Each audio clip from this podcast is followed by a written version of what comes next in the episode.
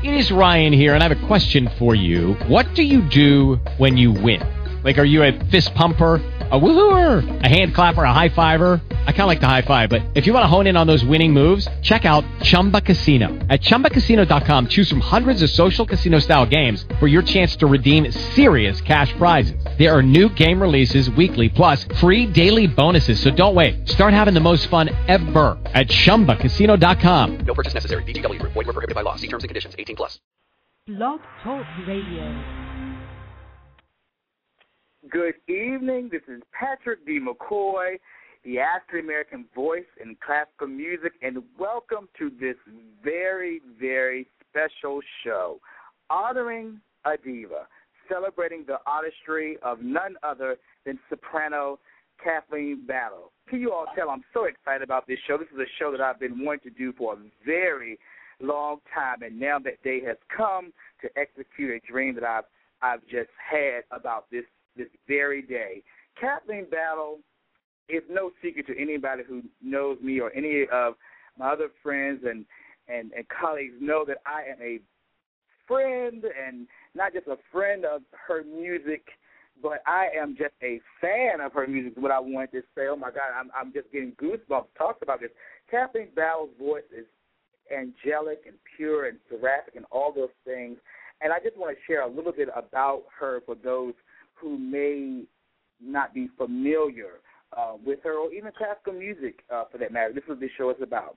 Kathleen Battle was born August thirteenth, nineteen forty-eight, and she was the youngest of seven children. She was born in a, a small town of Portsmouth, Ohio, and she originally uh, was going to pursue a career as a teacher, um, but Um, she was influenced otherwise by her Portsmouth High School teacher, Charles Varney. He once told her that God blessed her and she must always sing. And then, ironically, she ended up, uh, even though she had a degree in uh, music education, a Bachelor of Arts and an M A um, in, in music education, um, she did end up performing and became and is one of the most acclaimed sopranos singing today. And how thankful we are for that. I'm going to take a moment now to play Music for a While by Henry Purcell, sung by none other than Kathleen Battle, our honoree for this evening.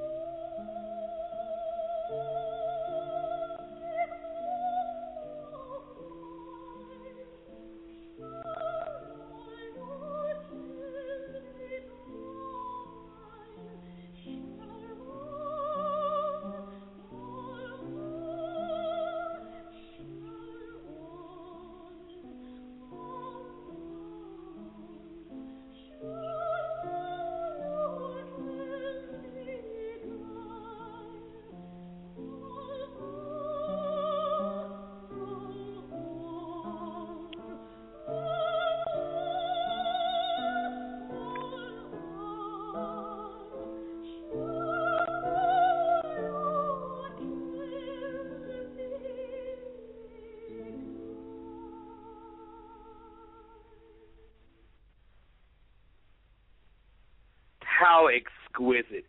The exquisite voice of soprano Kathleen Battle singing Music for a While by Henry Purcell. Now I want to share with you all how I was introduced to Kathleen Battle's voice. I always heard the name Kathleen Battle, Kathleen Battle, Kathleen Battle, but I never knew who she was, what she looked like, until one day I went to this record store. We used to have a record store called Peaches. You, any of you all remember Peaches?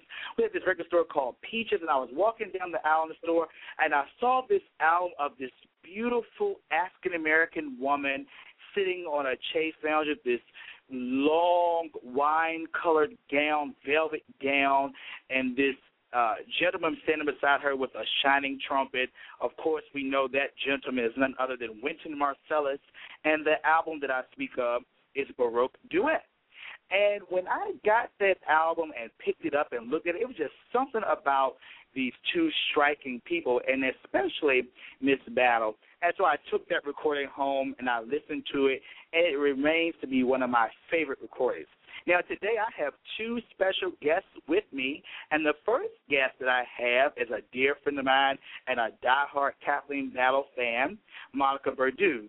Monica hails from Chicago. She's a soprano, a writer, and she recently made her New York concert debut uh, alongside uh, legendary soprano Leona Mitchell. So welcome, Monica. Thank you so much for having me, Patrick. What an honor it is to be on the air with you to celebrate what I think is just, what we both think is just one of the most amazing artists that we have been blessed with this century and last century. Thank you so much. Now tell me, Monica, how were you introduced to Miss Battle's voice? So when looking at that question and how I was introduced to Kathleen's voice, I have to say through the television initially. Being a child of the late seventies and growing up in the eighties, Kathleen was everywhere. But I didn't know directly who she was. I was like, who is this absolutely beautiful woman in these beautiful dresses with this beautiful voice? And as a child, I remember being drawn into that. Clear up until ninety-two, I remember vividly the re-airing of the Baroque Duet documentaries. I was blessed to have teachers who showed those documentaries and that Carnegie Hall Christmas concert religiously. And so it was then that the name, I really began to know the voice and the name and put the two together. And just how, just just the impact that that voice has made on me. I'm, when I tell you that that is my vocal Ciro, and the things that I have learned just from listening, again, it's just an absolute honor to be here with you to share that.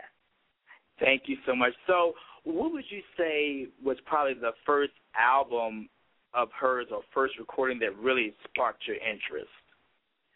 Now, this is an interesting story. The first album that of hers that I was actually owned was a gift to me from one of my best friends, It was actually the Red Mozart album, and I played it and fell in love with it. And immediately following that, my sister realized how I was in love with that, and the next two albums that I, she would have bought me would have been um, So Many Stars.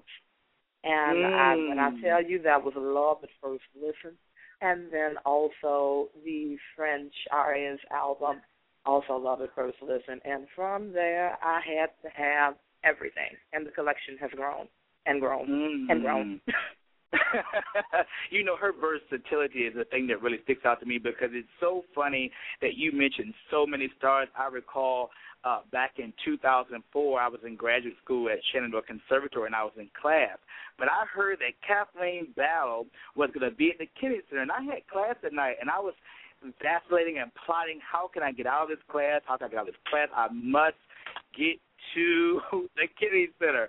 And God would have it that that class was canceled, and I was able to make it to the Kennedy Center. And she, in fact, did the whole So Many Stars program, and uh, she was there with um, um, Ciro Batista and um, Kirk Whalum, the whole the whole King Kabul of Cyrus Chestnut, and she performed that album, and I was just amazed. And, you know, the people just ate it up. But it wasn't like a classical person trying to sing jazz or a jazz person trying to sing classical. It was just, it just was. It was just spectacular. So I'm just so glad that you, you brought that up. Now, there's another special young lady on the phone, Anita Johnson, who is a soprano who has sung at several major opera houses, including the Metropolitan Opera, and she's based in New York. She has finished a recording and subsequent broadcast of Scott Joplin's Tremonisha, and I just want to welcome her on the broadcast as well. Hi, Anita. Hi, Patrick. Hi, Miss Monica. I'm so glad I'm so glad that you are here, and Monica's on the line with us, and now you're here. So tell me, Anita, you have an interesting story. Tell me how um, Kathleen was helpful to you on your plight as an opera singer. Well, I have to say, um, the reason I became an opera singer at all is because of Kathleen Battle. So I guess this is all her fault. When I when I was at school um, in undergrad, I went to U S C in California, and I knew I wanted to study music, but I hadn't really decided what kind of music I wanted to sing. I had been trained classically, uh, but I wasn't sure if I wanted to do opera. Didn't really know much about it. And my voice teacher at the time, Charles Rowe, wanted me to sing opera, and I informed him that I was never going to be an opera singer because I didn't want to look like those women that he had on the on the wall. And on the wall, he had pictures of all these Wagnerian sopranos, the horns on their heads and the breastplates, and I said, no, I don't want to do that. And he started laughing at me, and he said, apparently you don't understand what opera is. So he he said, I want you to go hear a friend of mine sing. She's um, doing a recital at um, Ambassador Hall. So I went down there with my father, and it was a, a required um, recital for me. He was adamant that I had to go, and I had to bring him back the program, and um, I didn't want to go, my dad didn't want to go, and we basically went with an attitude. Mm. Got in, we were just, ugh, don't want to be here. So we were sitting in the auditorium waiting for the concert to start, basically talking about what we were going to have for dinner when it was over. And the lights went down, and Kathleen Battle walked out on stage. And when she walked out, I stopped breathing. She was. I, he hadn't told me anything other than the name Kathleen Battle, and I hadn't heard of her before. I'd never heard of her before. And she, I didn't know that she was black. I didn't know that she was gorgeous. I didn't know that she, I just knew she was a friend. That's all I knew. She walked out in this gorgeous black gown that was just to die for. And she swept across the stage, and I sat up in my seat. And literally, like I said, I stopped breathing. And mm. she sang the entire first half of her recital. I breathed every breath that she took, I took. uh, every every language she was singing, I, I made a mental note to say, I gotta learn that, because I was a I was a freshman at the time. And when she finished that intermission, I needed intermission because I needed to sit because I couldn't. And I looked up at my father, and it turned out that he had done the same thing. The two of us fell back in our seats for, oh my God, what just happened? And then we didn't want to leave to go out in intermission for fear that we wouldn't get back in our seats in time for the second half. So we just stayed there. Mm. Then the second half started, and it was even better than the first. I think she did like seven encores. It was just the most amazing recital. And then afterwards, I went backstage because, you know, my teacher had told me we had to go backstage and we had to have proof that I had been there. And I remember meeting her backstage, and she was just so gracious and so wonderful, and I was just the stupidest child because I walked up to her and I said, I want your dress. She looked at me, excuse me?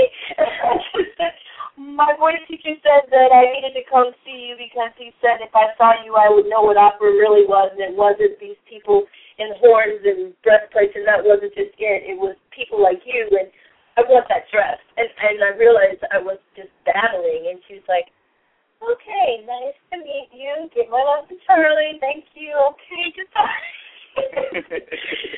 So, and then I left, and I went back to school the next day. Took my program, and I put it down on the piano when I went into my voice teacher's studio, and I said, I'm going to learn this. And he says, okay, what song? And I said, no, no, no, you don't understand. This. I want to learn the whole thing. I want to learn every single song that she just did. And he said, okay, well, we got our work cut out for us. So that was my freshman year. My junior year, I did the first half of her recital. and, my, and, my, and my senior year, I did the second half. Because I said I have to do everything that she does. And the next time um, she came into town my junior year, uh, no, no, my senior year in college, she came into town to do a concert with the Los Angeles Philharmonic. And it was a concert in conjunction with the um, the album that she had just released um, with Andre Previn, the Kathleen Battle Sings Mozart, the one that has that beautiful black dress, and she's turning to the side with this look on her face like, yes, I'm going to sing Mozart the way it's supposed to be done. I know you know what that was talking about. And she, uh, we went early to the pre-talk where they tell you about the pieces you're going to hear, and they talked about uh, the Mozart concert aria, Borreschi Gassi, and they talked about how difficult it was and what special things to listen for. And I we went into the theater, and I didn't know that my father had got me a separate seat from where he and my stepmother were sitting. I thought we all three were sitting together. And he said, no, no, no, no, I got you a different seat. He got me a seat in the first row. so, mm. so I was in the first row looking up at Miss Battle singing Borreschi Gassi, and I basically had a voice lesson. She gave me my own personal voice lesson is what I felt. And um, and then I learned that song, and I did it when I was in graduate school.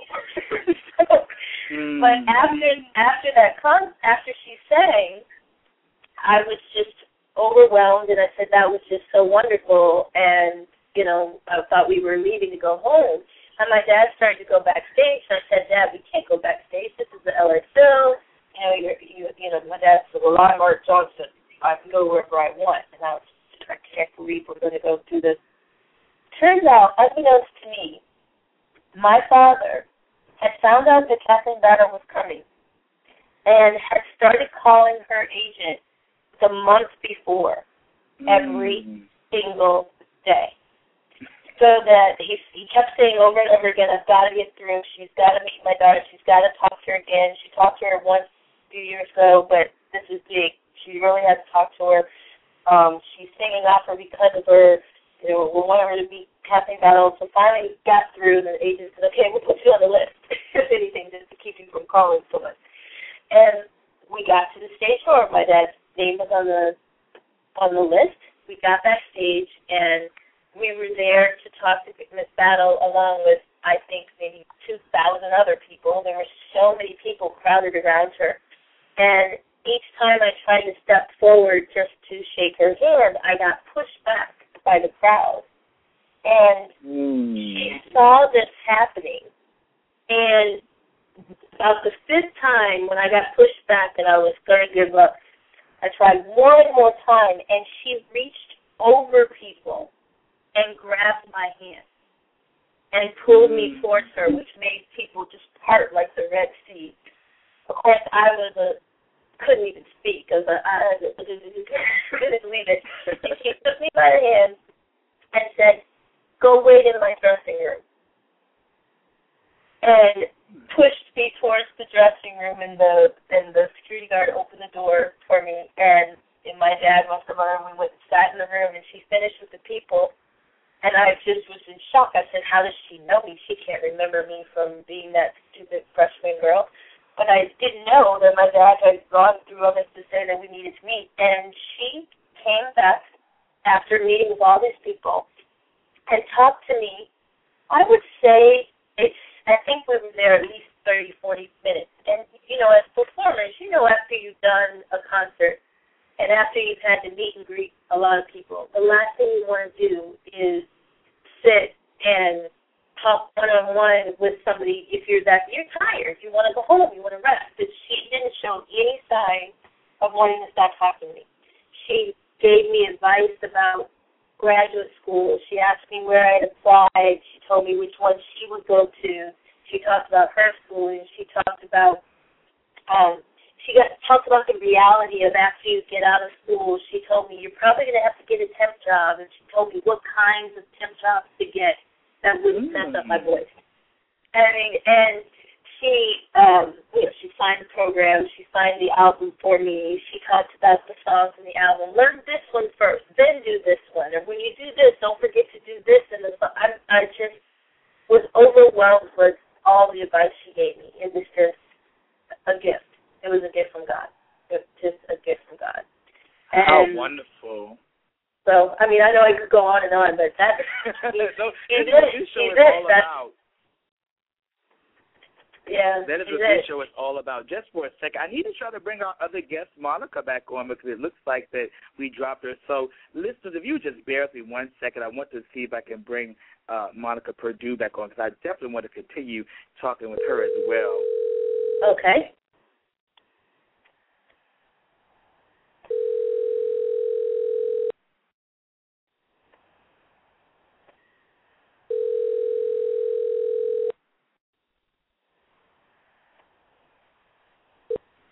Hello?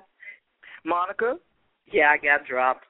Hey, well, you're back on the air, so no worries. So listen, you know, I I was just telling, uh, talking to Anita. Anita was sharing how, how nurturing Miss Battle um, has been to her. And um, could you maybe speak to, I know that you study a lot of similar repertoire. In fact, you've sung Honey and Rue, is that right? I have sang Honey and Rue, and... Mm.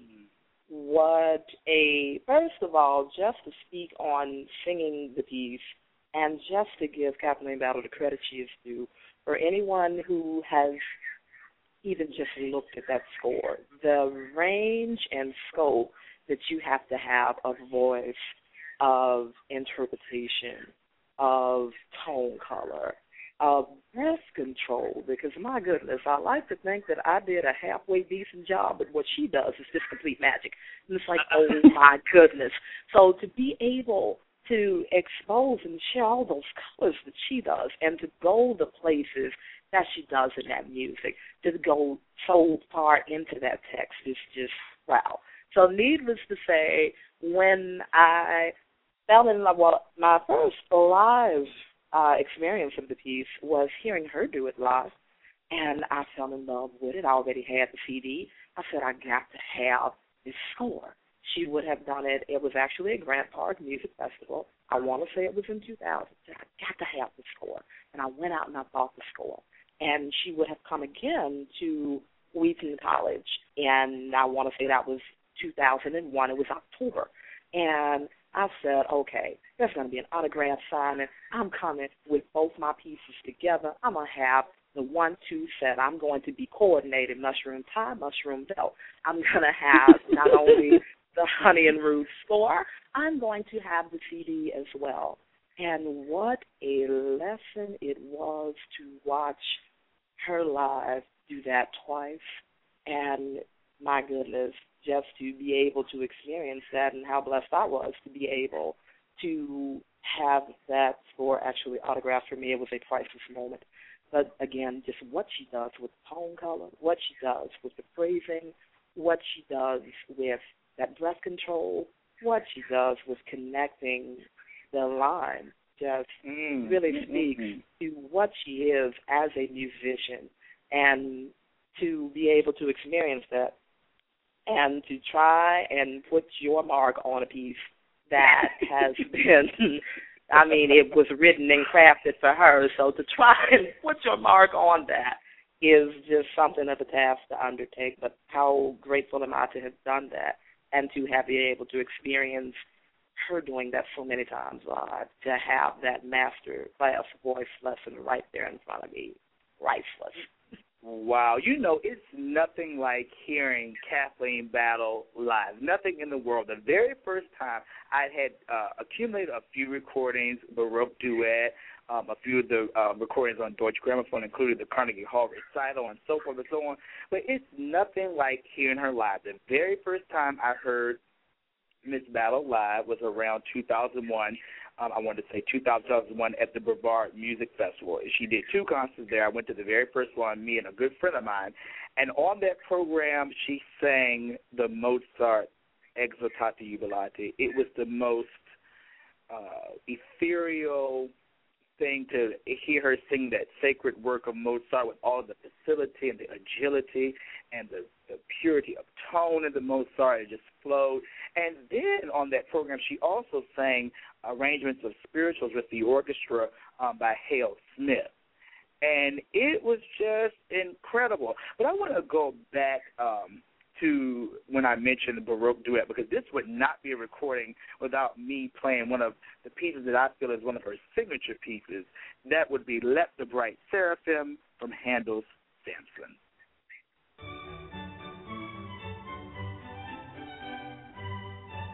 Please.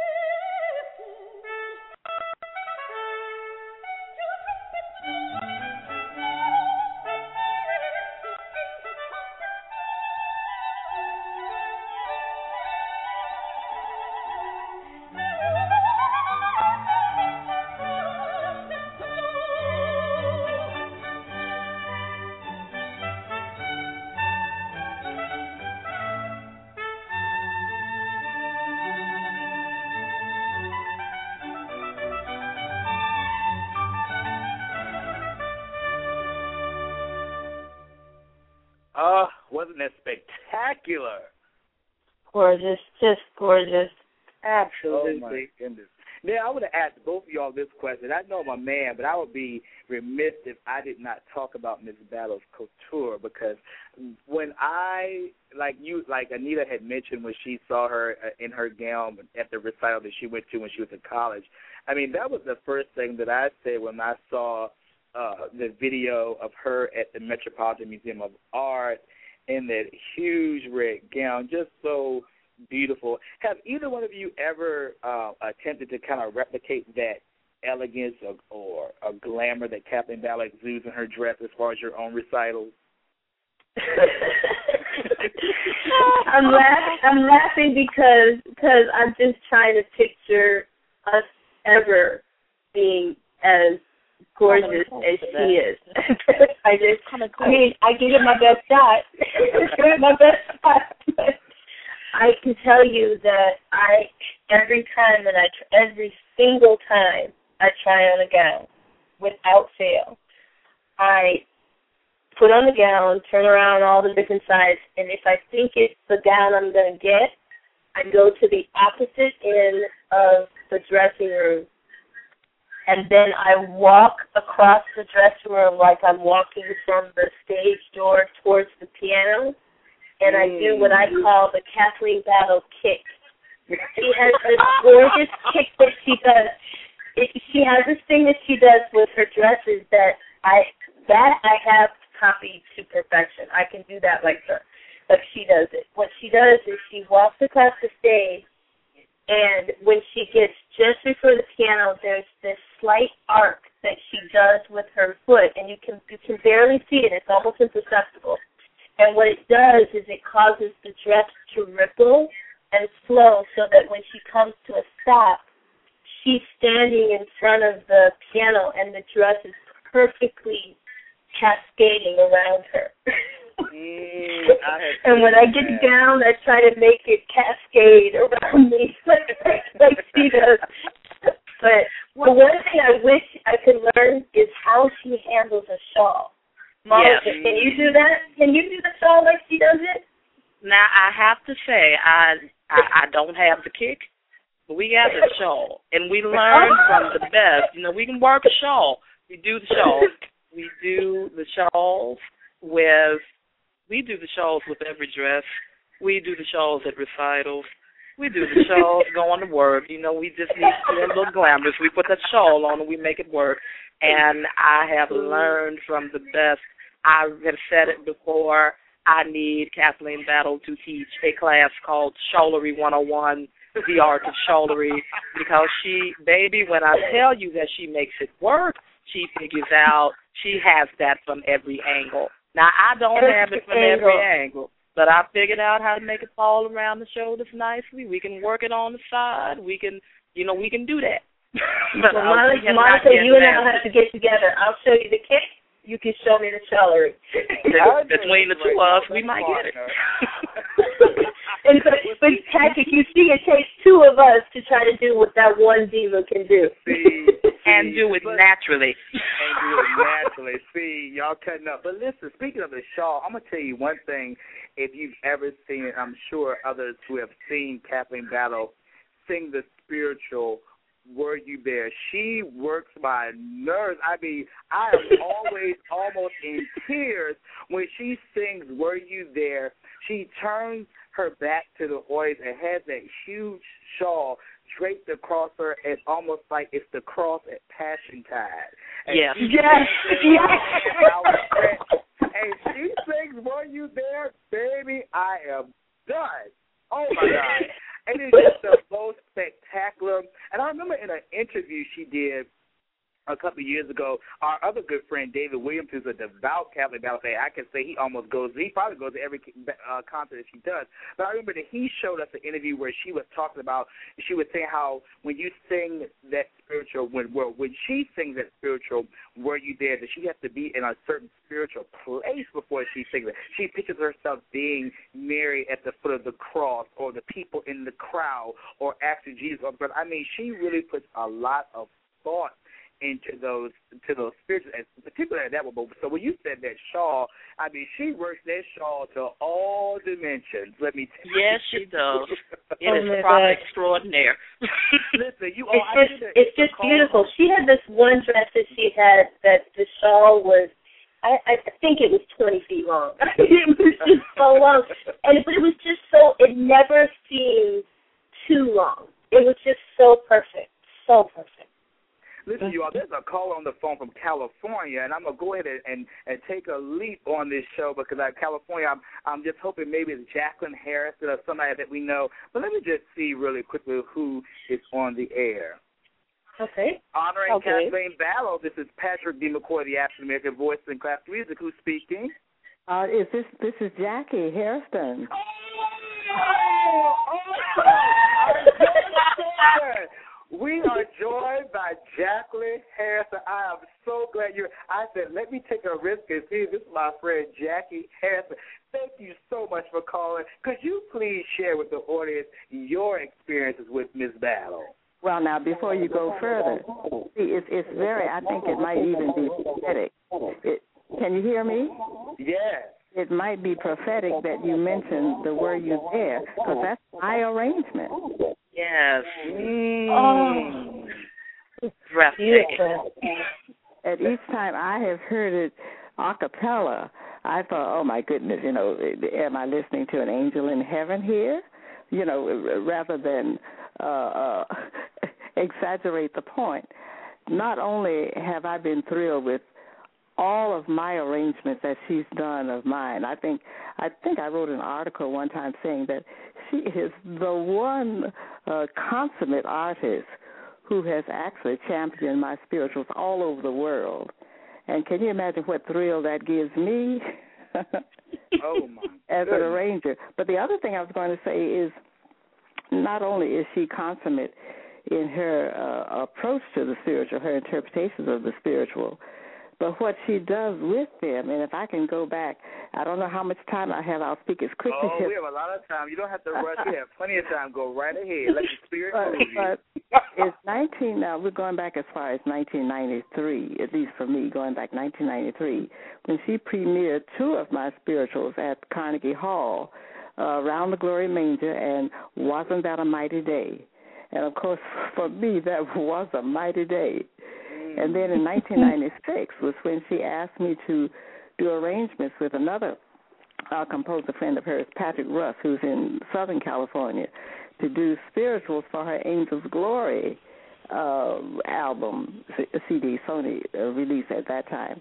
And it tickled me because at the time she called, uh, she mentioned, you know, she had this project coming up for uh, a Christmas release, and she asked me would I, you know, be willing to do some arrangements. So I said, let me get my pad, pencil and pad, thinking that she would name two. Guess how many she named? Eight. Wow. Wow. And one of them was done, of course, in conjunction with Patrick Russ. And I want you to know she has made me a friend of Patrick Russ from this point on. Ever since nineteen ninety-six, he and I have still been in touch.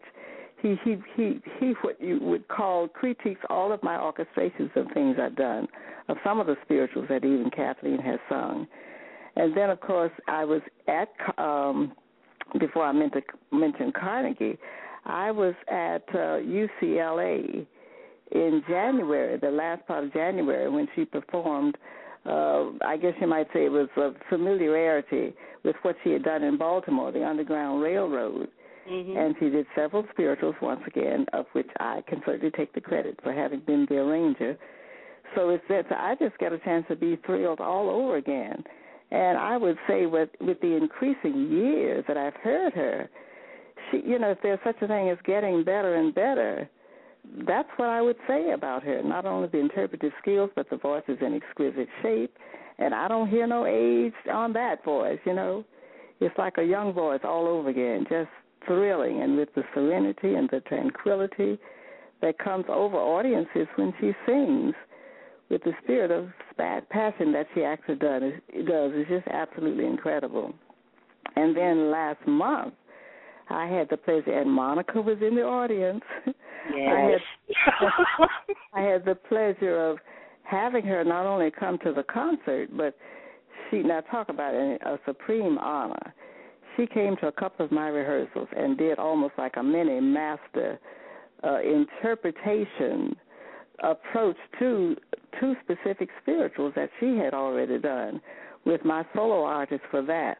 I tell you, I, if I could have paid her a million dollars, if I'd had it, I would have paid her because of what she did with those singers. And they still are talking about how they can still improve the quality of it just on the basis of the few little technical things she threw out to them. So I just am in awe of her, not only because of her superb musicianship, but just with utmost gratitude. That's all I can say. Monica, you hear me? Yes, one hundred percent, one hundred percent. Oh, well, we were, I mean, you know, it, we were just, well, I was babbling on, but I had to because that were you there. They were to give, they were talking about, we were all talking about the fact how, how Miss Battle really works with Shaw, and we were just, and we were just seeing how she works into all dimensions, but when she takes that rap and uses it almost as a drape, as a crucifix, and stretches both of her hands out and sings your arrangement of Were You There. That is a piece so powerful. It always brings down the house. I remember at Strathmore when she did that there, when they did the um, Underground Railroad program with the Morgan Choir. It was just a euphoric response. It's just so powerful. We just thank you, you again. I'm, I was honored that you came on the show before we interviewed you. And how did Carnegie Hall go, by the way, your concert? Oh, my goodness, I see. That's another conversation. Fantastic. Don't let her fool you. Fantastic. I was there. I was, I was there, too. It was fabulous. It was fabulous. Absolutely fabulous.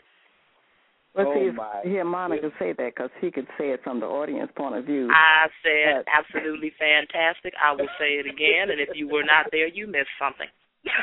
Yes, yes. Thanks a lot, Monica. Thank you a lot.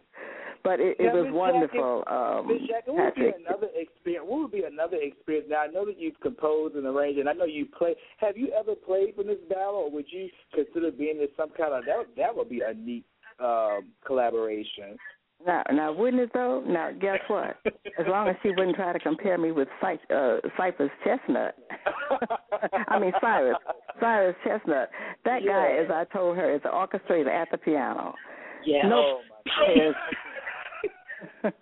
now, if she wanted something really sweet and soft and serene and passionate, oh, I could certainly do that.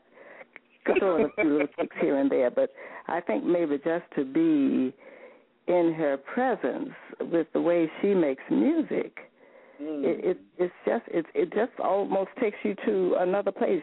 You know, I I kind of go into another zone when I hear her because of what she can do with the tone, and it, it's. It's very obvious. That's why, you know, when young singers get a chance to hear her, hear this, Monica, and Anita's on the line. Yes, I'm here. And you get a chance to hear a voice like this, not only can you continually learn from her or someone yes. such as, as Kathleen Battle, you know, it, it gives you perhaps even more more motivation to continually work your art to the highest and the finest order. Because it's evident that she's done her homework, and it's evident that she's still doing her homework.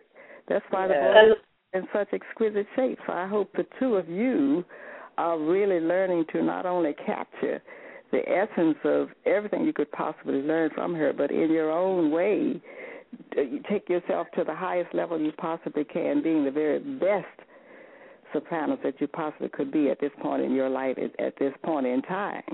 Do you hear me? I learned...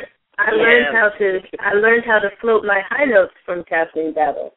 Exactly. Singing along, singing along with Kathleen Battle in the car, singing along with Kathleen Battle in the shower, singing along with Kathleen Battle anywhere I possibly can.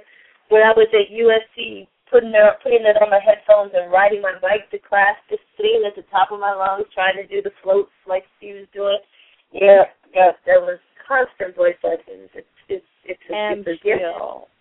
And also learn, in addition to that, too, is why I owe the float to her. I really do.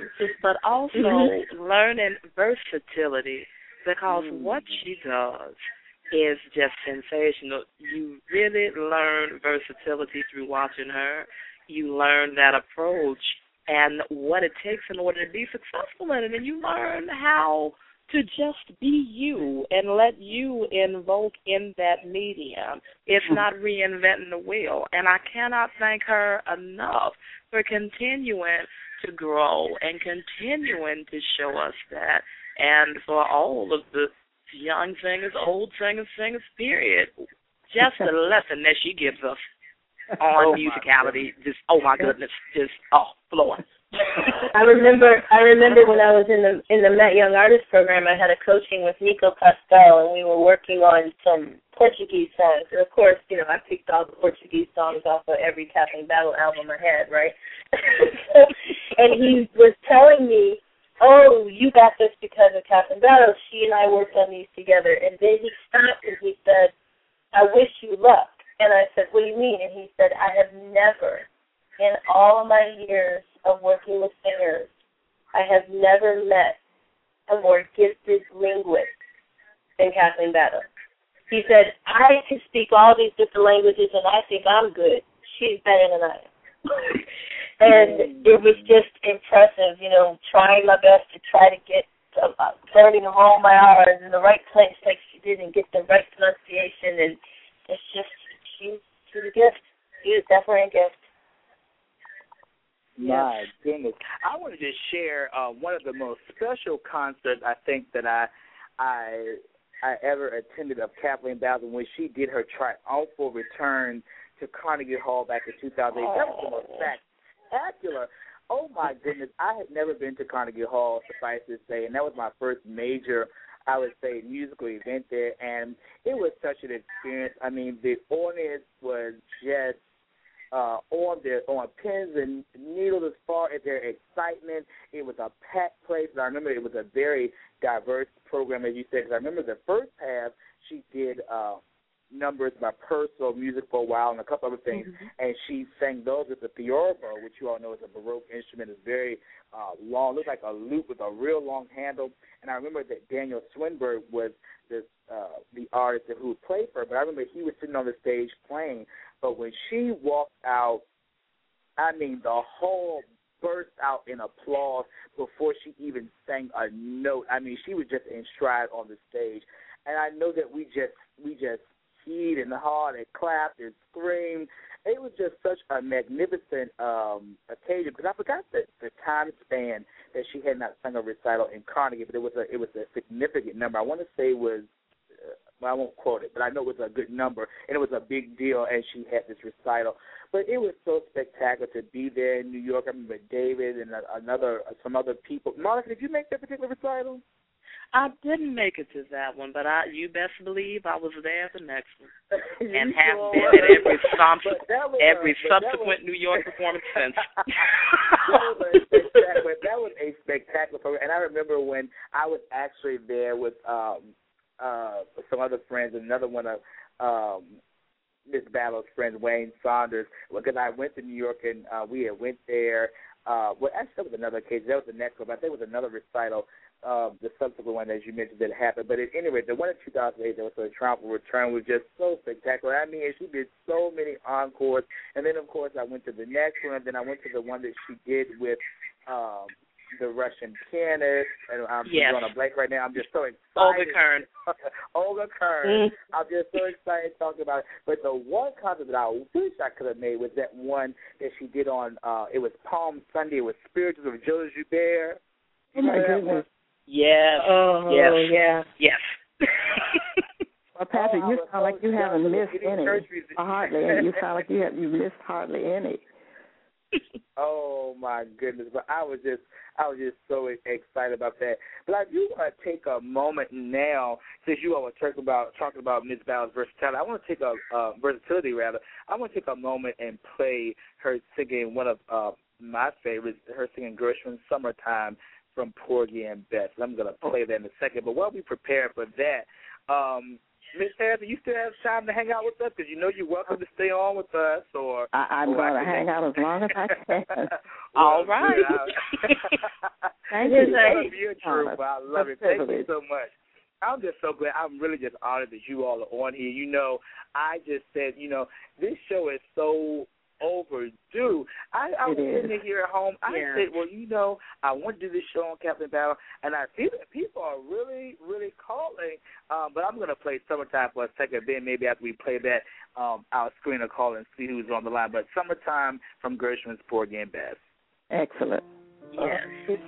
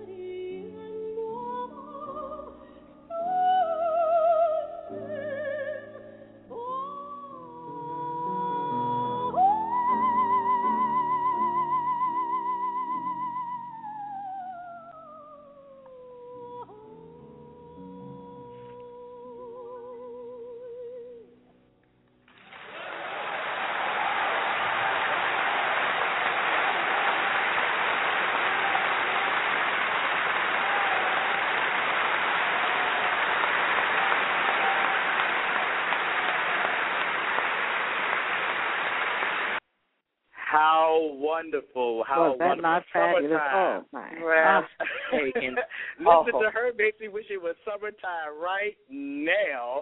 Say that. Beautiful. Oh, that was my goodness. Really. Every time I listen to that particular disc, that's from the Carnegie Hall recital, every time I listen to that, I just want to go in a time machine and be right there in the hall. And I wonder... I, I hope one day maybe I get the chance to ask about, I mean, to know uh, what it felt like Marian Anderson being right there in that very voice mm. that she sang those Rachmaninoff songs, which is dedicated to her. I mean, just, just, just wonderful. So, Anita, are, are you getting tired yet?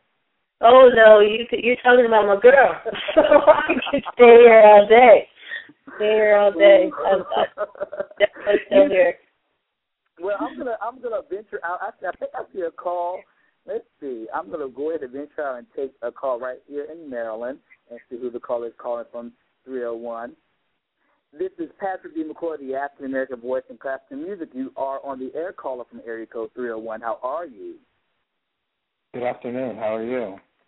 Good afternoon. Who am I speaking to? My name is Omar Sankofa. I'm a big fan. Hello, Omar. Omar. Welcome, Omar. How are you guys doing? I, Patrick, I know you. Monica, I've talked to you. And I, I actually forgot that the yes. show was on today.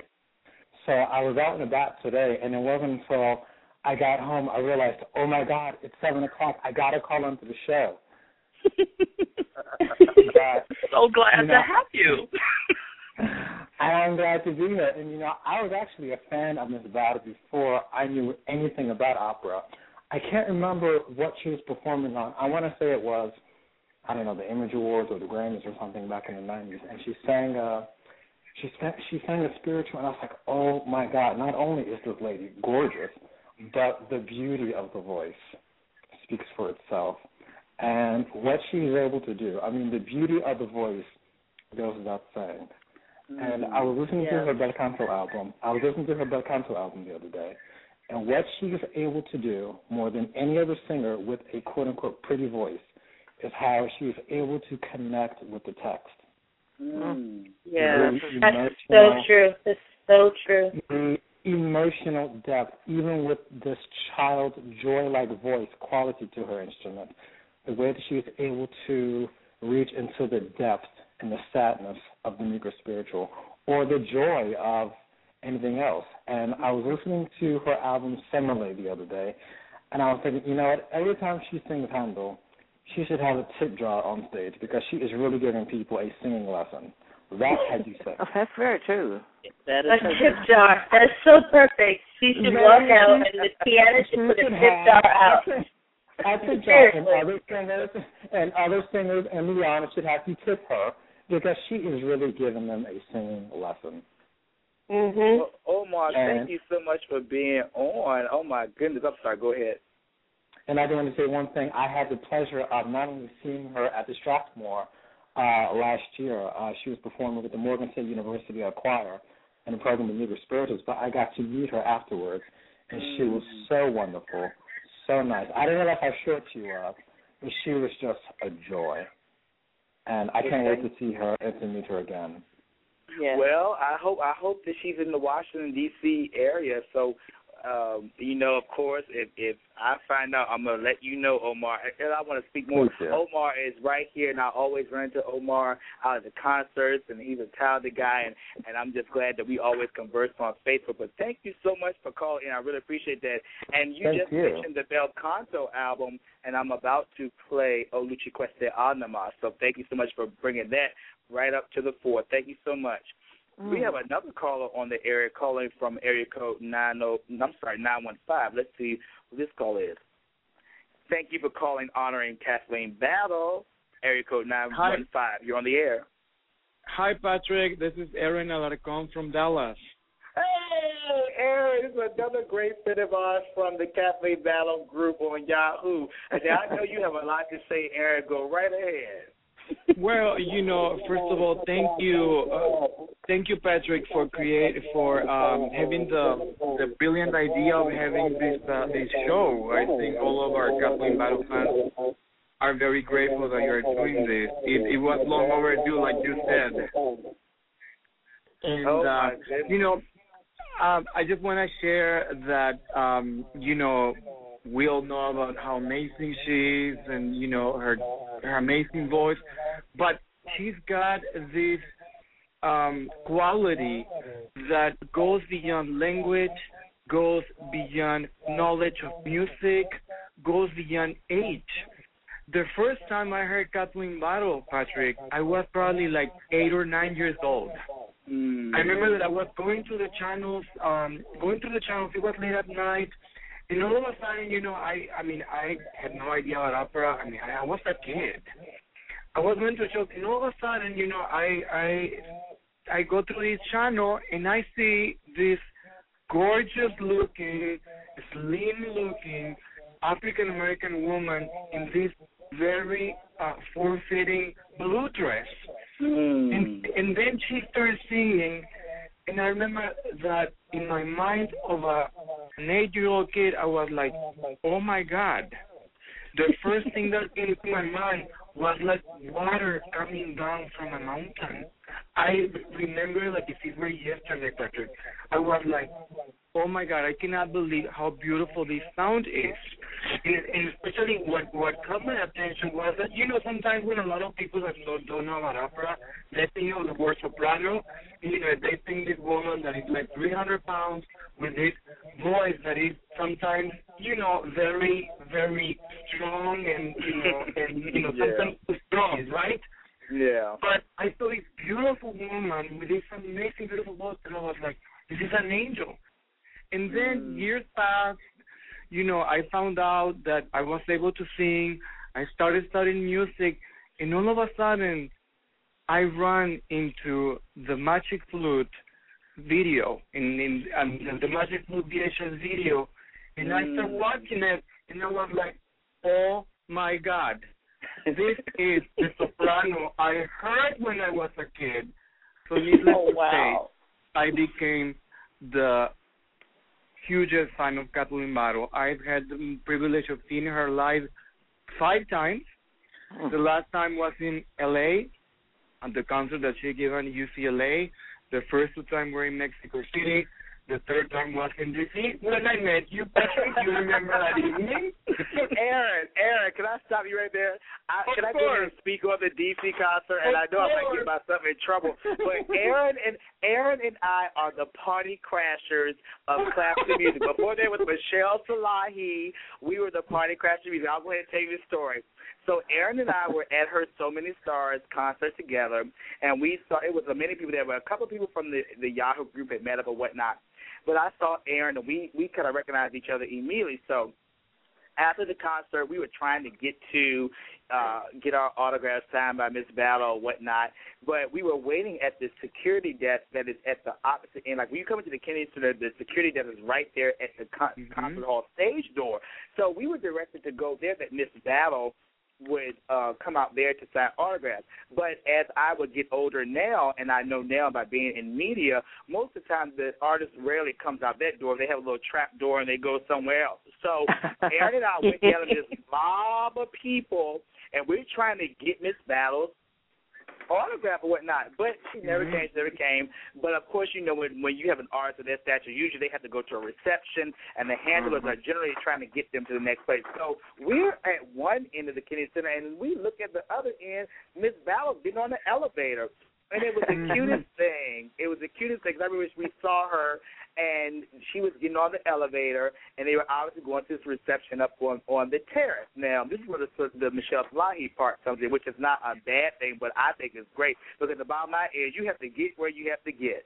Bottom line. So, right. All right. I'm not, I'm not even mad at her. So what I'm saying is, so we were we saw Miss Battle getting on the elevator, and I remember distinctly she had on some heels, and her heel got caught in the elevator, yes. and, it was, and it was so cute because she handled it just like like a diva. But anyway, she got on the elevator, and the elevator was full, and she went up. So I remember Erin said, "Well, I, he of course he came from Texas. He was like, well, I'm going home." I said, "Listen, we're not going home." Then I said, I said, we're not going home. I said, we are going right up to this reception. So we got on the next elevator and went up, and, and then we had our programs in our head. I said, let's put these programs down. So we put the programs out there, and I said, if we have these programs, I said, we're going to look like we don't belong. I said, so we just walked right in. The people, you know, I said, hello, and the people at the door, we walked right in, and Miss Battle saw us, and she could have said, they're not supposed to be here, but she looked at us, nodded, acknowledged, and moved on, and we were there, and we got there. I think we ended up closing that reception down. Right. So it was time. Witty time.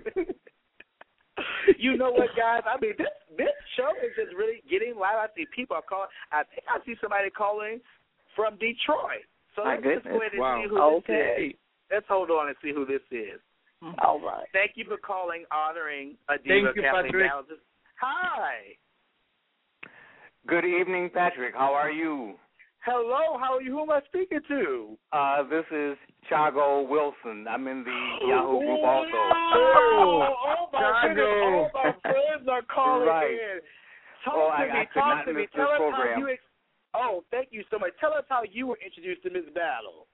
Well, you know what, back when they did the Spirituals in Concert on P B S, uh, I happened to come in from work and turn the T V on, and it was on, and I just, oh, I was just mesmerized. And uh, Kathleen has uh, appeared in Detroit three times. I've seen her all three times. Yes. Uh, the second time was after she had just done the Honey and Rue uh, C D. And she did the entire program. And after it was over, after it was over, she signed uh, autographs. And, of course, the line was a mile long. But the issue of Old Magazine had just come out where Oprah did the uh, um, uh, what's the uh, Legends Ball, mm-hmm. and there was a picture in there of uh, Leontine Price and Kathleen Battle together. And wow. uh, oh, Kathleen Battle had not seen that picture, and I had my magazine with me, and she signed the uh, picture and the C D for me. So, oh. but she she was just really mesmerized by that picture. She had not seen it, so that was just an exciting moment for me. Wow! Wow! So, you know, I have heard about, you know, I've always wanted to go to the concert, uh, concert in Detroit, because I also, I've always seen those, because if I'm not mistaken, the conductor Thomas Wilkins often conducts her in Detroit. Is that, is that true? Well, you know what, he, he has he, he has missed her because that program is usually in February for Black History Month, mm. and the times that she has appeared with, uh, with other months. But mm. that is an annual event in Detroit, that uh, Classical Roots concert, they call it. Yes. Well, Chaco, thank you so much for calling. I've seen your name so many times, and on Facebook and on so uh, on our group, and now you're here on this call. Thank you so much for sharing this time with us. We're having a blast. Well, I, I feel like I know you personally after all these years of communicating with you. But I've got to make me a trip to D C and meet you and uh, share some Kathleen Battle moments with you. Oh, please. Oh, please, you must, because I, I, I don't know this for sure, but I, are you all, I don't know if you all, some of you may have been to D C, but we have this wonderful theater in D C called the Howard Theater, and used okay. to be, it's, it's located on what used to be known as the Black Broadway, and this theater has been basically dilapidated for years. It, it's been abandoned for years, but this theater has just been uh, under a multi-million dollar renovation, and they're bringing all of these artists. But, Monica, the thing that I found in my research is that the same group that produces the concerts at the Blue Note are producing Uh-oh. all of the concerts here in Washington at this Howard Theater. So okay. I'm going to put my fingers crossed. Give me fingers crossed. I'll keep my mouth closed after that. Indeed. Oh, my goodness. Thank you. Patrick, Patrick, do you have your tickets for the Blue Note yet? You know, I don't, but, you know, um, our other – and I, and I hope I, I hope our friend David um, uh, calls in because uh, – well, Dave calls in because I know he was the one that took me on to, but I do want to go out. What, is it June nineteenth? I think so. I think so. June, June nineteenth. So, listeners, if you're in the New York area, uh, definitely, you know, go online to the Blue Note uh, in New York and see if you get those tickets. I'm going to go ahead – and see now, let's go ahead and hear a little bit of music. Since my uh, friend Omar, he had mentioned Kathleen's Bel Canto album. Well, let's stop right there, first of all. First of all, the cover is enough, okay? Have you ever seen the cover? The cover is, it, it just made me just say, let me just take every gown in my closet and start over. Beautiful. That is a cape she is wearing. That That oh, is a cape right there. Listen, that cape is everything. But I want to stop. I want to pause for a moment. I want to go ahead and play a selection from that particular C D, and I want to play O Luce Questa Anima. And also, for the listeners, uh, if you get a chance, you can Google that same, or rather search that same aria, because she sings that at one of the Metropolitan Opera gala, galas in this magnificent red gown. So I'm going to play that aria now. Thank you, Patrick.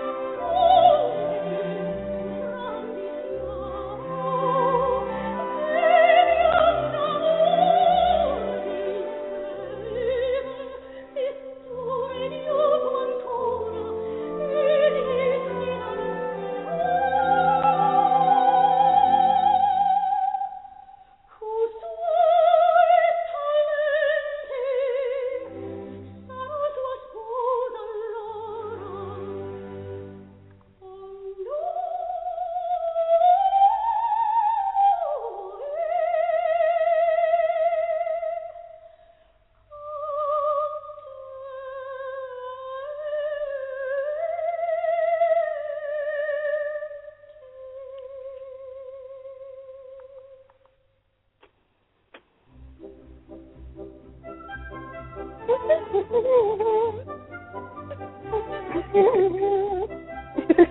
I just realized I was singing.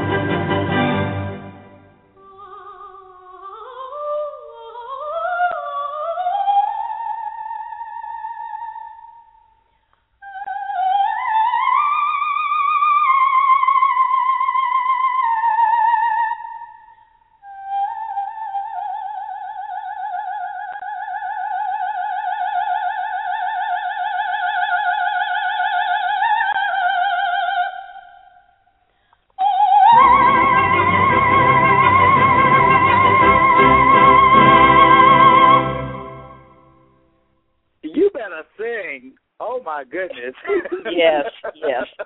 I think um, Jackie got dropped, so I hope that maybe she'll call back or she's listening, but I see that she, she got dropped. But, of course, that was from that very Bel Canto album uh, that uh, Omar mentioned. But you know what? I can't get off of that because when I first saw that dress, I remember I posted a picture on Facebook of that particular dress because that dress she has it on um, in the inside cover of that album, and it's oh, my goodness, it's just so special. I mean, the comments just went down the page. It's gorgeous. It's gorgeous. What is not to love about that? I would just like to spend a day in her closet because I wonder what she does with all of those gowns because it seems like she very rarely repeats them, you know? Mm-hmm. Yes, indeed. And she had this, uh, I, I want to say that his name was Ruben Tarantunian, and a lot mm-hmm. of those yes. gowns were, were commissioned, you know, a special commission that he did. But it's just spectacular. But, you know, the thing that I just want to go back to, I'm just so glad that Kathleen Battle chose a career performance. It might be selfish because I know that, Um, you know, a lot of times, um, especially when she was training, you know, you were encouraged more to do things that were more stable, to be in music education as opposed to performance. But what had, what, how poor we would be if she had chose to be a music teacher. I'm not not music teachers. I have done that, but I'm just so glad that she chose performance. And let's talk about the fact that when she, I just want to ask her one day, you know, what did she feel like when she made that debut singing the Brahms Requiem with Thomas Shippers? I mean, have you all heard the recordings? I mean, uh, her recording of the, first of all, that was something when she was young. That's on YouTube, and that's magnificent. And then, but have you, do you all, either of you own the recording of her doing the, the Brahms German Requiem with the Boston Symphony with James Levine conducting? Yes. Yes. That's how I learned it. I know that's right. I have to, I'm gonna be I'm gonna be honest that I literally got pulled into uh, my teacher's voice studio, and he says, "Anita, I know you love her, but you cannot learn everything the way she does it." She said, because he, he wanted me to know that, he said, she's a fabulous singer and everything. He says, but I want you to not try to spend so much time trying to sound just like her. You need to find your own voice. And I said, but she's so beautiful. And he says, okay, well, you've got your Kathleen Battle down. Now let me hear Anita. But, yeah, I learned, I I used to practice my, for my Brahms Requiem when I did my very first one. I practiced using her recording, and my goal was to try to have her breast support. And I, I was very young when I did my first one, so I didn't quite make it. But it was a good, again, exercise, um, vocal exercise, and learning to try to breathe the way she breathes so that I could get to hold out those phrases as long as she does. I don't know how she does it. Mm.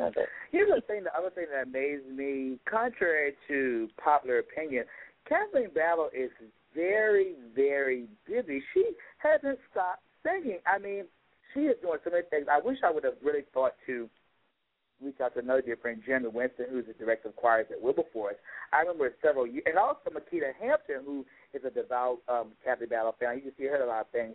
But I said that because I know that um, a couple of years back, Uh, they uh, bestowed upon her the Ray Charles, the first Ray Charles Award at Wilberforce University.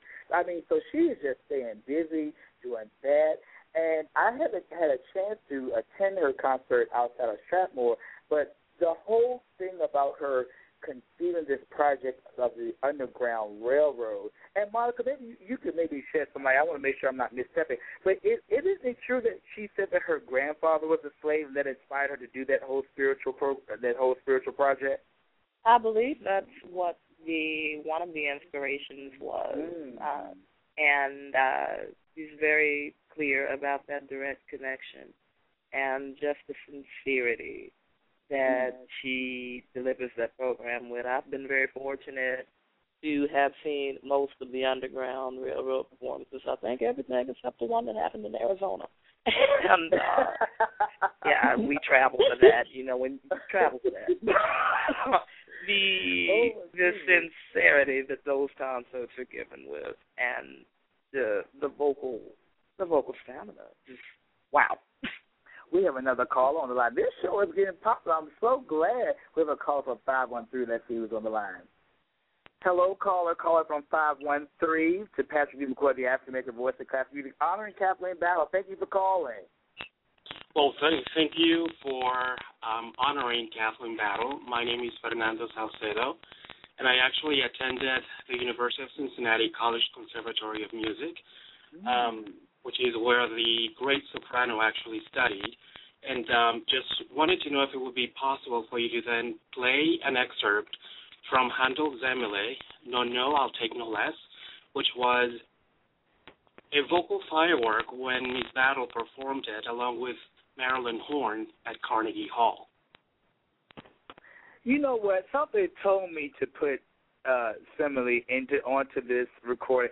You know, that's one of the one things I didn't download. I want to apologize to you, but this won't be the last show. But I do have another Handel piece that kind of gives you some fireworks, and that's her her wonderful aria Piangero from um, Giulio Cesare.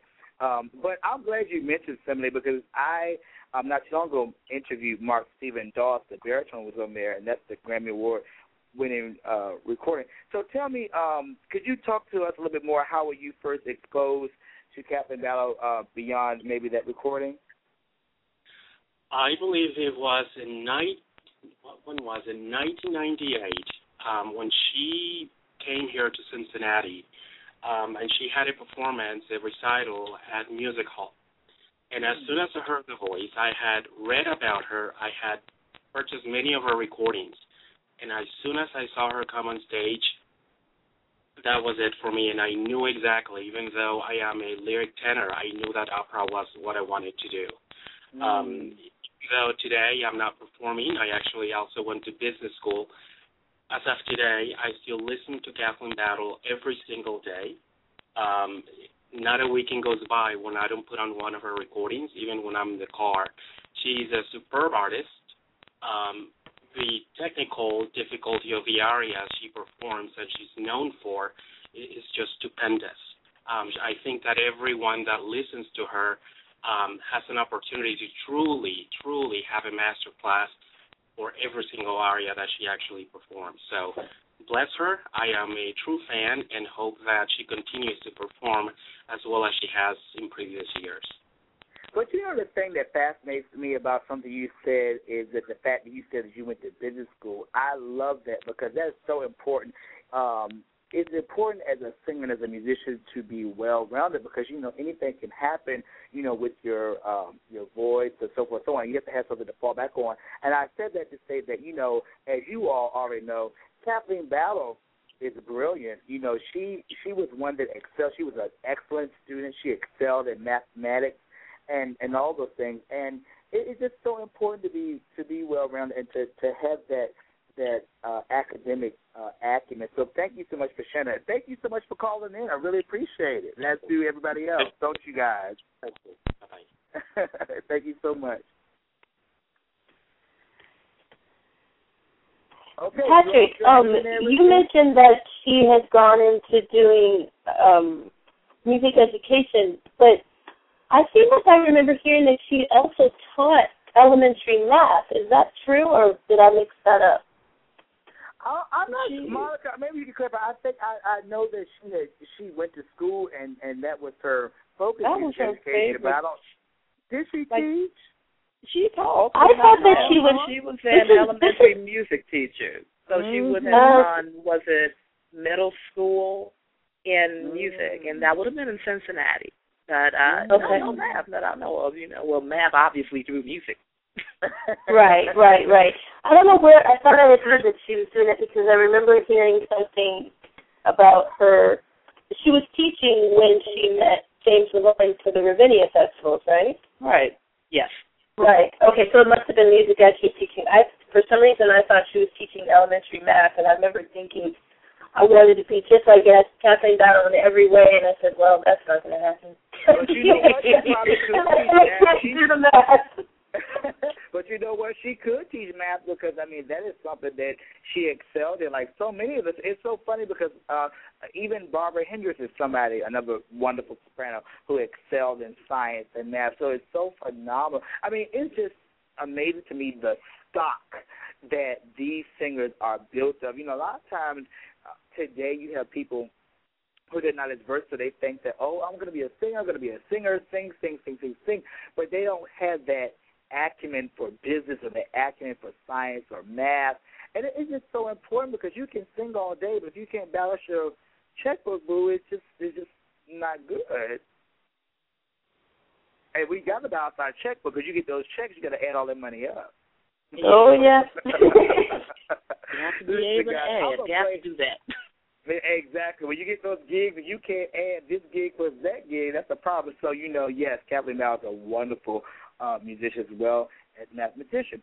Listen, I want to go ahead and, and I had mentioned Pianjaro earlier. I want to go ahead. That, it, it's so funny. I started to uh, upload something from, from Simile, and I wish that I, I would have. I have to do another show devoted just to that. But here now is uh, Pianjaro from Giulio Cesare by George Frederick Handel, Kathleen Battle. Mm-hmm.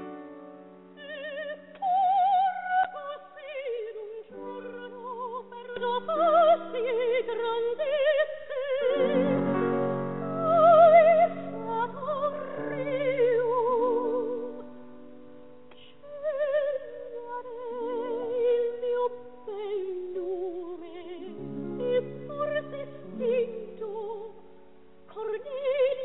a story.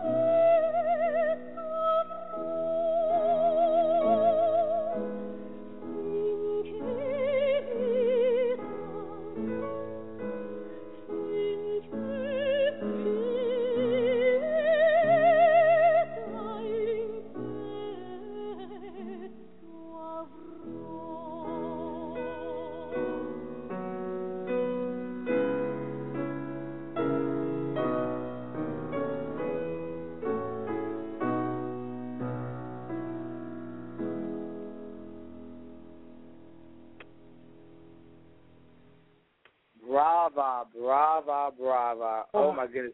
And you know what? I almost fell out of the interest. Every time she did a trill, I just wanted to jump up and shout, amen. Oh, my goodness. Like, like you all said before, I mean, she just shows the little young girls what to do. I mean, sometimes people try to do trills, and they sell, like, shakes and breaks and everything else, but she gives you a pure thrill. Okay, I, that's one of my favorite artists to definitely hear her say. I'm glad you all are hanging in here with me. Hey, you can keep hey. playing the music, I say, forever. We are here for the count. Oh, my goodness. You know, we have been talking because actually the show was going to be for an hour, and I actually added more time to the show. So we actually have been on here almost uh, more than ninety minutes, actually. Wow. Well, well, you can stay on forever talking about it. It's not like it's an end, it's an endless topic, isn't it? Oh, it, it's an endless topic. You Ninety know, minutes is just not enough. And you know, and while we're trying to talk, let me see because I want to try to bring up. Wait a minute, here's Makita. Oh, she's calling in. Makita Hampton's about to call in and join us. And I'm a. She just sent me a message. I'm gonna let her know. I'm so glad. It is. I'm glad she. Calling in. Okay. We have, oh, oh my goodness, another good buddy of ours, um, Monica Redari. He's about to call in. Oh, wow. Oh, goodness, everybody, this show is getting popular. Well, I wanted to share with you all another story, a funny little anecdote, Kathleen Battle anecdote. So I was singing, in a, when I was living at home, at home in Petersburg, Virginia, I was singing in a community choir, and it was the Petersburg Festival Chorus. I don't mind dropping the name. It was a wonderful group.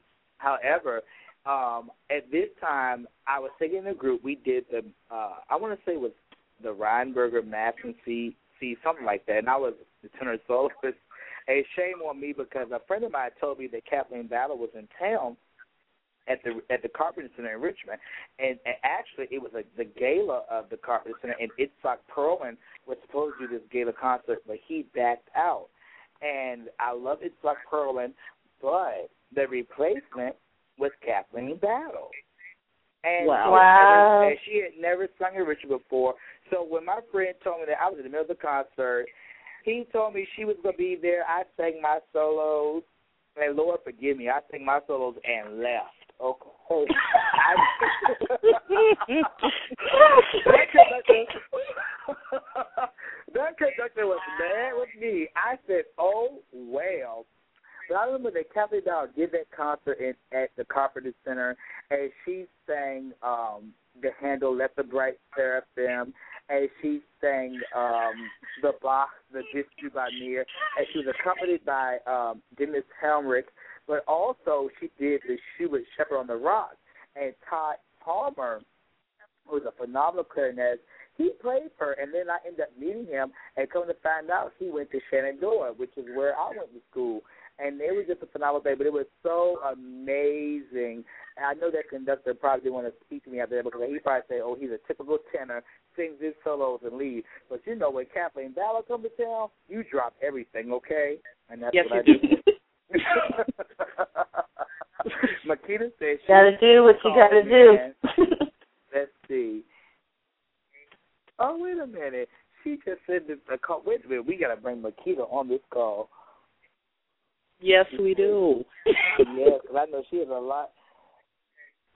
Um, let me see. I'm going to ask her today, but we need to have her on here. Gotta do what you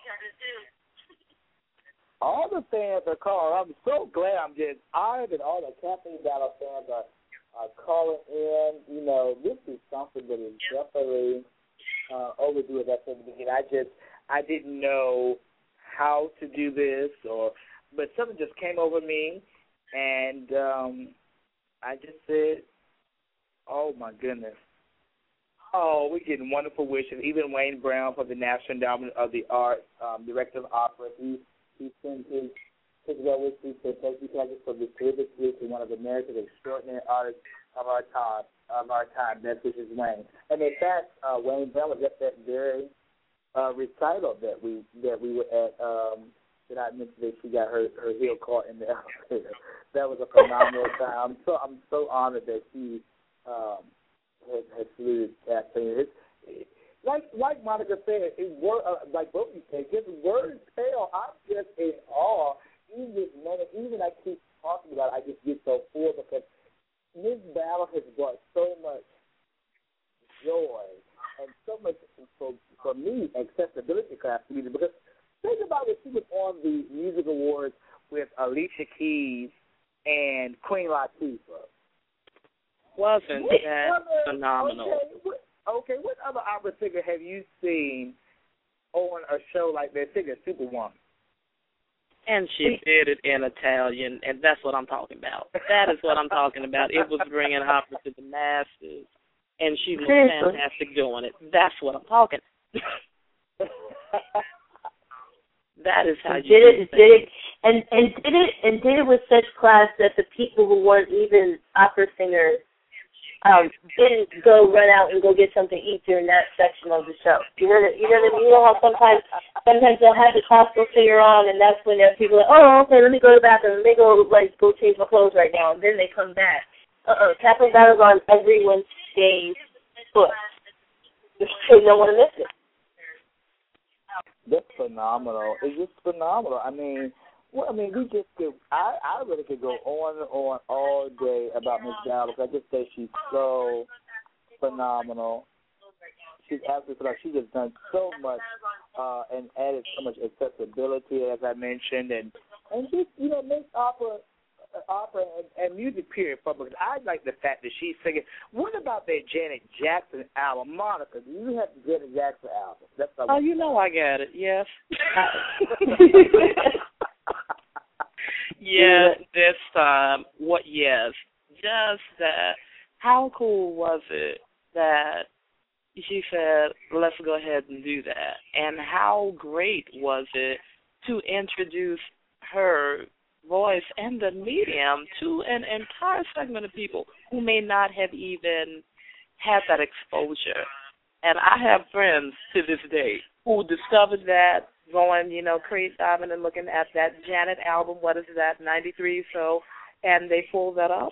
And if they do not know who Kathleen Battle is, you better trust that they know after that, and they are on a iPod, Apple, C D hunt, and what a worthy cause. It is. Oh, my goodness. I mean, when she, when somebody told me about the album, I was like, Kathleen Battle and Janet Jackson. But then when I heard her go, oh, oh, oh, I said I messed myself. But how about when she did that in her voice, it was terrific. That's the best thing I can I can say about it. Yes. Do you guys have the C D from when she, um, the the C D that's called the Classic Kathleen Battle, and it has a little yes. bit of everything on it, but then it With has that. the Vangelis, the Vangelis piece that she did? Yeah, well, you know, we had to have that C D by itself and the D V D and the classic disc with that cover that just gives me life, because we are doing gold. We are doing no. gold on that cover, but yes. yes. You guys, I'm going to call Makita and see if I bring her on the line, because I see that she has uh, given me her information. Let's see if I bring her on. Just one second. Okay, yeah, she did go on. Please enjoy this Verizon ringback tone while your party is reached. Nothing's impossible. I oh, wow, we're getting another concert. For when my chin is on the ground. Now that's music right there. There you go. Oh, wow, we just got voice. I'm going to try again. Let's see, we that's just great. got another thing. Uh-huh. Hello. Hello. Hey, Patrick. Makita, you're on. Hi. We were admiring your ringtone. Listen, tell us about your experience uh, being introduced to Miss Battle. Wow, uh, man. I think it was ninety-seven. I'm a little young. I'm twenty. Well, how old am I? twenty-seven, yeah. So I guess it was about... Um, we're young, too. Rub it in. Yeah, but I, I think I was in seventh grade. It was in ninety-seven, um, and my I was visiting my sister, who at that time was a, um, a junior or senior at a Pine Forge Academy, and we were at my aunt's house, and she had the C D of um, of the Spirituals in Concert with uh, Kathleen Battle and Jesse Norman, and I was. She had it uh, in the player, and, you know, I was about to play some, some other music, but I was just like, oh, what is this? And so I pushed the play button, and I sat there for the whole, what, fifty-plus minutes just listening to the album, and I I never heard a classically trained, um, you know, soprano of that caliber at that time. You know, of course, being in church and... Um, you know, various, you know, not so high caliber events, but nothing grabbed my attention like she did. And then, you know, with my sister being in the concert choir, um, you know, I was becoming familiar and, and acclimated to the classical sound. And I was like, man, this is what I want to sound like. You know, I could sing a little bit at that time, never trained or anything, but I was like, man, I want to, I want to sing high notes like that. And And so she was the first one, and um, at that time it, I just started kind of gathering all kinds of classical music, whether it was instrumental or um, vocal.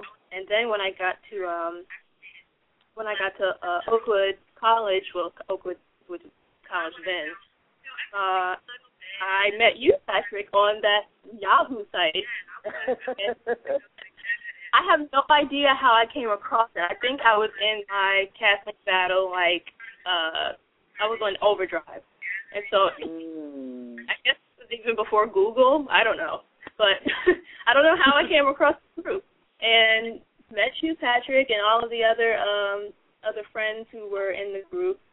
And um, I can't remember his name. It might be James. But he sent, like, James like a whole C D full. Huh? I think James would give, because he had a lot of C Ds and things, well, recorded that he sent out or. Yeah, give, yes, yes. So he, you know, I think he said, you know, if you can just, like, send me the, the money for the roll for the C D, I'll send you everything that I have.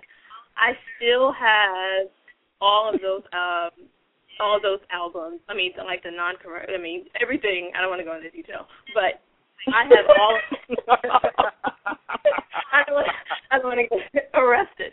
So, um, but, yes, and I just went into overkill. And, you know, of course we always hear about the stories. And, you know, honestly, I've met Miss Battle twice. The first time, okay, the first time I saw her live, I was a freshman at Oakwood. I was late for the concert, and I was in the nosebleed section. It was in Atlanta. And I mm. promised myself, I said, the next time I get an opportunity to, and I wrote it in my journal, to, to see her live, um, I'm going to pay for the ticket to sit up front. And so the second time I saw her was at the Kennedy Center in two thousand seven, same concert we were at. And um I was still late because I got lost, but I was at least up front. and, um, at least you all got in. I'm... and also, Nikita, you got the picture of Miss Battle. Uh, I did, and yeah, we waited for her. We waited for her to come out, and she we uh, we joked about our height and that we were both, you know, short. And um, you know, she she took pictures with us, and then, you know, I thought it was very nice of her to um to do that. And, you know, I've never and I've encountered her twice, and I've never felt a tinge of, you know, hostility. Is just always very gracious, and um, you know, and that's my experience. I can't speak for anybody else, um, but I I always appreciated her artistry. Every it's just clean, and uh, you know, I. I I love her. You know, I I I think her her um, career is probably the the model that, you know, propelled me into into studying to be a classical vocalist. Um, of course, as I grew in the art, others have been an inspiration, but she was the very first one. Mm. Makita, do you see yourself, I, I asked this or, or inferred this question earlier, what are some of the things that you see yourself emulating that you've seen Miss Battle do as far as repertoire or dress or mannerisms? Is there anything that you picked up in your performance that you say, oh, my goodness, I've been watching Miss Battle? You already know my answer to this. Um, y- yes, you know, I I... I really love how grand she is. Mm. It's very grand and elegant on the stage. And you know that um, Oluche clip that's on YouTube where she's in that mm-hmm. glorious red gown. And I think it's at the Met Gala. She's singing um, Oluche di Costanima. And I just love the poise that she can create on stage. And, you know, she doesn't she doesn't have to do a whole lot. She just, it's something about the way she can command the attention and, and the stillness that she can, that she often often creates. And um, I've tried to not necessarily, not necessarily emu- imitate that, but emulate the um, the way she's able to get that type of response from an audience, and just to be comfortable in, you know, the presentation of it all. Um, So, phenomenal. Yeah, I, I, I love the poise and and and the, the gowns and, and it all. I'm all I'm all for class and and, and grandeur to a to a. I definitely see that. Listen, you all, we have another guest. I see that Radari has arrived. I'm going to bring him on the line. Oh, hi, no. Hello. The African American voice of class. Radari, hello. Hi guys, how are you? Hello, oh, welcome to the broadcast. You. We were just talking to Makita and Anita, and also hi, to Anita. Monica hi, Perdue. Hello, hello. Hello. We're all on the air now. We're, we're all on the air. So, Radari, we were just talking to Makita Hampton. She was sharing with us her first introduction, uh, well, actually her, her introduction and subsequent concert experience with Miss Battle. Talk to us, uh, or talk to the listeners, rather. How were you introduced to the artistry of Miss Kathleen Battle? Ah, Um, where do I begin? Um, so, so I grew up in Jamaica. Um, for you know, for you guys that know me very well, and um, Miss Battle came to Jamaica in, I, I think it might have been nineteen ninety-seven, um, to a, a concert. Um, and I remember going there as a child. I mean, my friends were all excited to go. At the time, I really didn't know why I was going, but um. You know, I, I said, okay, let me go along. I didn't know really who Miss Battle was. I was singing with a children's choir, and um, I went, and I just remember this um, larger-than-life person just gliding across the stage. It was an outdoor, it was an outdoor event. I remember, and the moon was just about to set, and it was just the perfect. Um, backdrop um and you know she she just she just started to sing. I was like, so first of all, she had introduced she had the children's choir come up and sing, and we all um well I wasn't a part of the, uh, of the choir, of that choir, because that was a bigger choir than just you know simple me. um but I remember I remember she started to sing Little David Play on Your Harp, and I don't remember who the the artist was, but I can I can tell you that must have been the most pure, um, surreal experience I've had. Um, just the way she interacted and how she conveyed the message to the audience. Um, it was the best. And so I left with that memory, and I said, I have to I have to find out more about this lady. And that's where my real music experience began, and it really is because of Miss Battle. Um, you know, I from then I started to accumulate some um, uh, records. you know, I started to buy her C Ds, and um, I started to listen to her. I, I think one of the biggest one I think Michaela had mentioned earlier um, about the spirituals in concert. Um, mm. That was one of the first. Uh, at the time, I think it was V H S uh, that I purchased. yes. Yeah, the cassette, yes. And, you know, so I think at one point mine, I played it so often, mine got twisted up in the in the, in the player. I, I had to start, I had to unravel it manually, um, you know, for to, to, to watch the thing. But since then, I've just been a lover of her music, of the artistry that she, you know, that, that she, she brings across.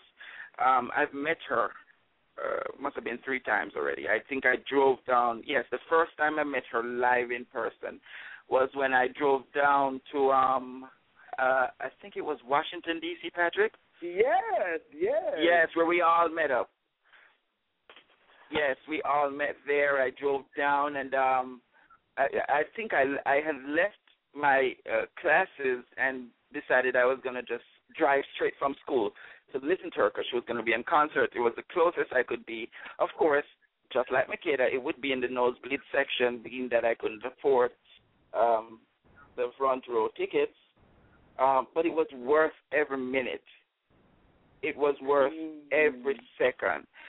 Um, and, and just, I mean, you know, I have seen no other musician Um, with the class, with the quality. She's, she, I mean, in in in, it, in its entirety, she um, is the true meaning of grandiloquence. You know, she's a larger-than-life person, in my eyes. And it's not just about the um, the, the, the music itself. It's about the message in the music. Mm.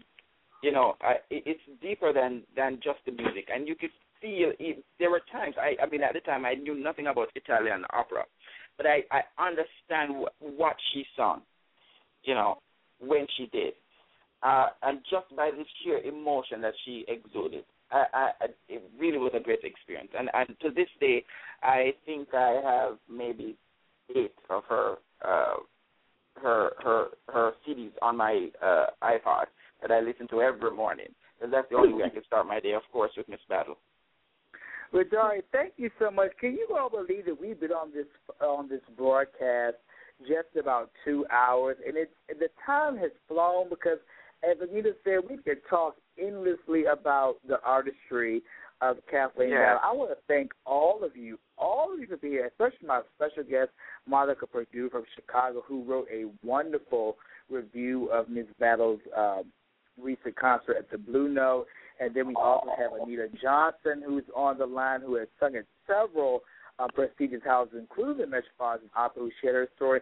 We had so many fans to call it. I'm just, you all just don't know how you all have made my heart leap, my guests online, and also the people who are listening. This isn't a show that I have wanted to do for a long time, and I was just sitting here in Washington in my apartment, and I was thinking, thinking, thinking, of course you all know my dream would be one day, of course, to interview Miz Battle, but until that time comes, I say, you know, we can still pay tribute because you it, you always give people their flowers while they're living. There's no need to, you know, give all this, this praise after. I want to give it right now. Miz Battle is alive and well, singing well, and we want to celebrate her right now. So yes. I want to say from the bottom yes. of my heart, thank all of you. You should do this once a month, Patrick. Once a month. I, what that potato? I'm game. I'm game. Oh, seriously, once a month. Once a month, you take a different because she's done so much that you yeah. could say once a month we're going to just do German songs. One month we're going to do I, French songs. One month we're going to do I, Spanish songs. One month we're going to do Russian songs. One month we're going to do English songs, and you're still not even done. It's not even done. It's only right. You could you could do once a you could do once a month every month and still never finish. Oh, isn't that wonderful? It's unbelievable. I'm I'm just I'm just elated. You all just don't know how you all have made my and I say it for the bottom. You all have really, for me, made a dream come true because to me it's beyond the music. Like Radari said, it's beyond the music. It's the fact that Miz Battle comes across as a real person. Of course, she is a real person, but, you know, sometimes opera and classical music can come across as so enigmatic, elitist, and, mm-hmm. right, and, it, you know, but she comes across very, you know, sincere. Yeah, she's a real person. You know, she's, she's down to earth, and I just hope that if anything is gleaned from this broadcast, I want people to focus on that. She deserves every accolade, every single accolade that we have given on this broadcast that Miz Battle deserves. That's what we should and always more. focus on. We should yes. always focus on that. I'm just so, I, I'm just so full. I need to stop talking, but we're about to run out of time. But I do want to thank everyone for being. As you all can see, we just got the countdown. So we, I just want to say thank you. I want to thank you all very much for being on this show. Again, this has been Patrick D. McCoy, the African-American voice in classical music, uh, bringing to you, honoring a diva, Kathleen Battle. She is. I want to thank my guest, Monica Perdue. I want to thank Anita Johnson. I want to certainly thank my guests who have called in, um, Omar Sankofa, Radari Simpson, Erin Alarcon, and I want to thank you all so much. And just as we go, I want to say make sure you follow this show on Facebook and also follow the show on Twitter. And again, I am Patrick D. McCoy, the African-American voice in classical music, and I want to close with a snippet of He's Got the Whole World in His Hands. I wish you all a great evening. Okay, thanks, Patrick.